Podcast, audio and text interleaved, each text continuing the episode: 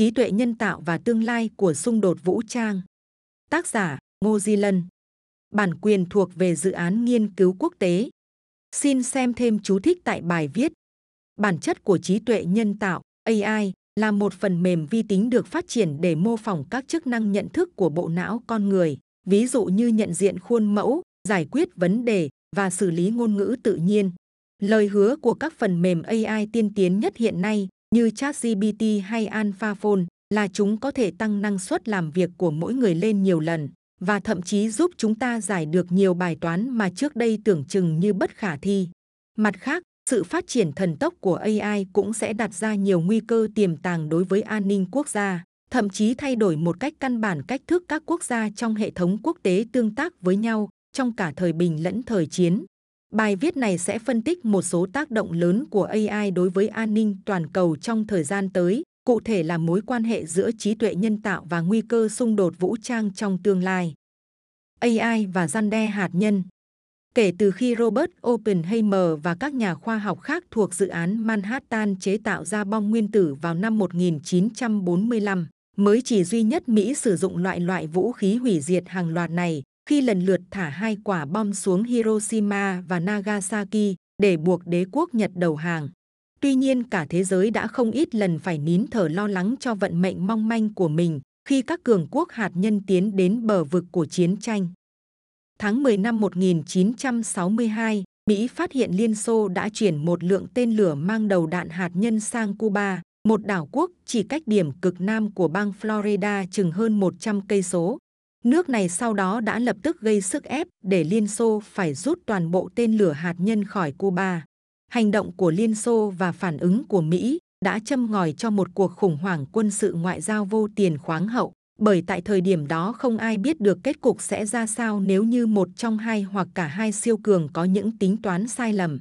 Tài liệu lịch sử ghi chép lại nội dung những cuộc họp giữa Tổng thống Mỹ John Kennedy và các cố vấn quân sự trong 13 ngày định mệnh đó cho thấy các cố vấn đã khuyên Kennedy nên có những hành động quân sự cứng rắn để phủ đầu Cuba và Liên Xô, hoặc bằng việc đổ bộ lục quân, hoặc tiến hành một chiến dịch ném bom không kích. Nhưng cuối cùng chiến tranh đã không xảy ra, bởi hơn ai hết, những người lãnh đạo hàng đầu ở cả hai siêu cường đều hiểu rằng chỉ một nước đi sơ sẩy hay một tính toán sai lầm hoàn toàn có thể châm ngòi cho một cơn mưa hạt nhân đủ sức hủy diệt toàn bộ thế giới và chấm dứt sự sống trên trái đất này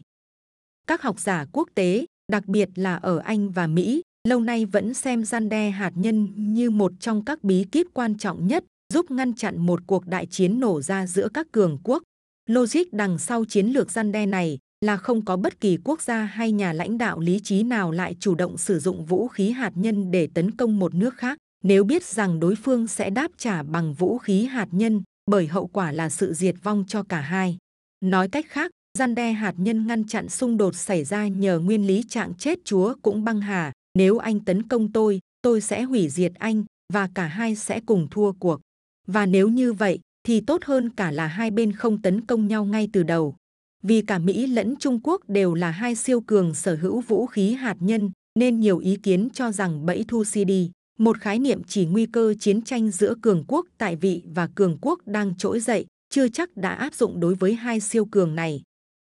Nhưng đây lại là lý do vì sao những phát triển vượt bậc của công nghệ AI trong tương lai có thể trở thành một mối hiểm họa đối với toàn thế giới. Vũ khí hạt nhân với sức hủy diệt ghê gớm có thể là một công cụ ngăn chặn đại chiến giữa các cường quốc nếu không bên nào tự tin rằng mình có thể giành phần thắng trong một cuộc chiến tranh hạt nhân. Nhưng AI có thể thay đổi điều đó và dần dần thuyết phục người ta tin rằng mình có khả năng đánh bại đối phương trước khi họ kịp đáp trả. Trước hết, AI có thể tăng cường đáng kể khả năng một quốc gia theo dõi và giám sát kho vũ khí hạt nhân của một quốc gia khác. Các thuật toán AI thông minh có thể nhanh chóng xử lý một khối lượng dữ liệu khổng lồ, điều mà các chuyên gia phân tích khó lòng làm được, lọc nhiễu các tín hiệu quan trọng, cho phép ta phân tích các hình ảnh chụp từ vệ tinh và các công cụ tình báo khác để xác định chính xác tọa độ của các hầm chứa vũ khí hạt nhân bí mật, các tàu ngầm có vũ khí hạt nhân đang lặn sâu dưới đáy biển, và các xe chở tên lửa hạt nhân di động đang liên tục di chuyển ở những khu vực địa lý hiểm trở. Điều này có thể cho phép một quốc gia tấn công phủ đầu và loại bỏ toàn bộ kho vũ khí hạt nhân của địch thủ, đồng nghĩa với việc họ có thể sử dụng vũ khí hạt nhân để tấn công mà không sợ bị đáp trả.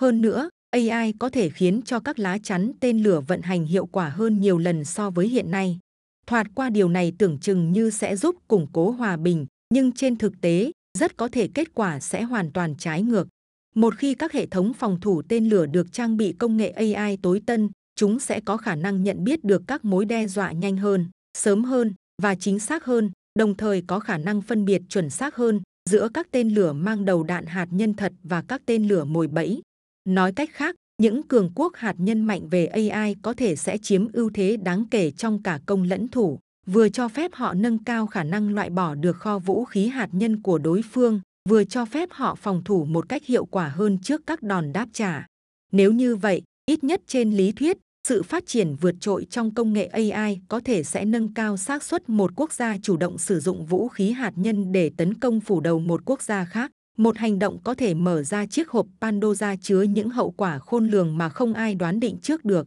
Xét trên phương diện này, AI có thể khiến môi trường quốc tế bất định hơn, sói mòn an ninh toàn cầu. AI và nguy cơ xung đột vũ trang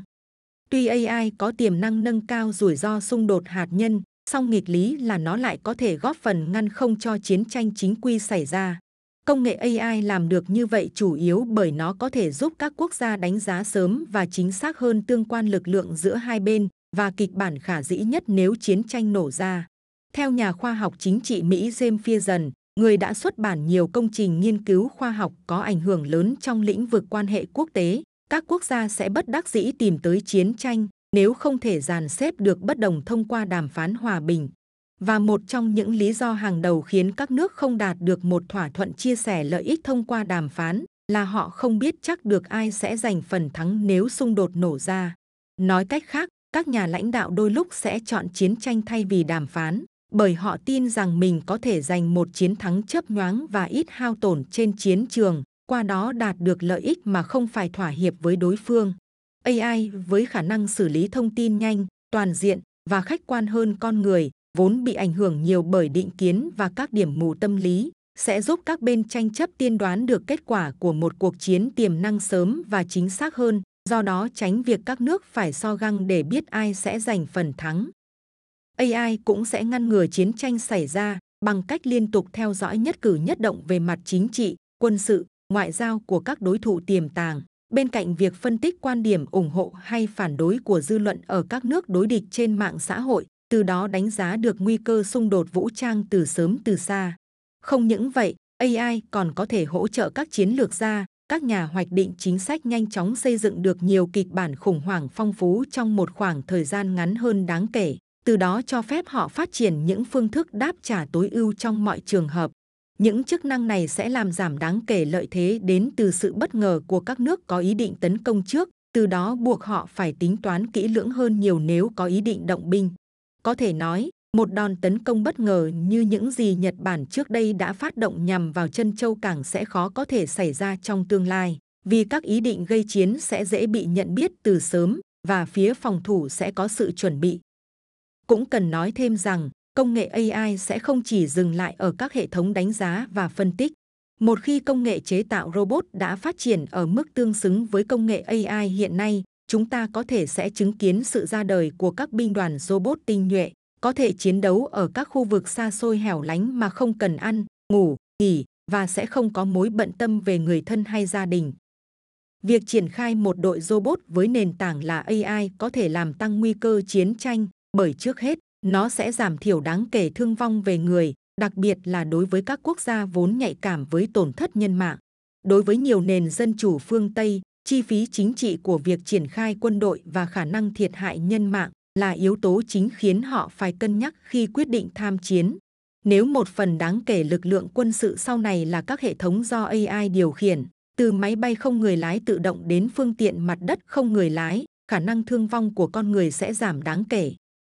Hơn nữa, việc những người lính không còn phải trực tiếp xuất hiện ở chiến trường có khả năng dẫn đến nhận thức sai lệch, xa rời thực tế về hậu quả của chiến tranh, điều gần như chắc chắn gia tăng mức độ sẵn lòng sử dụng vũ lực. Nếu tổn thất về người trong xung đột được loại bỏ hoàn toàn hoặc giảm đáng kể, công chúng có thể coi chiến tranh là một biện pháp hợp lý để giải quyết tranh chấp, hay thực hiện các mục tiêu ngoại giao vị kỷ.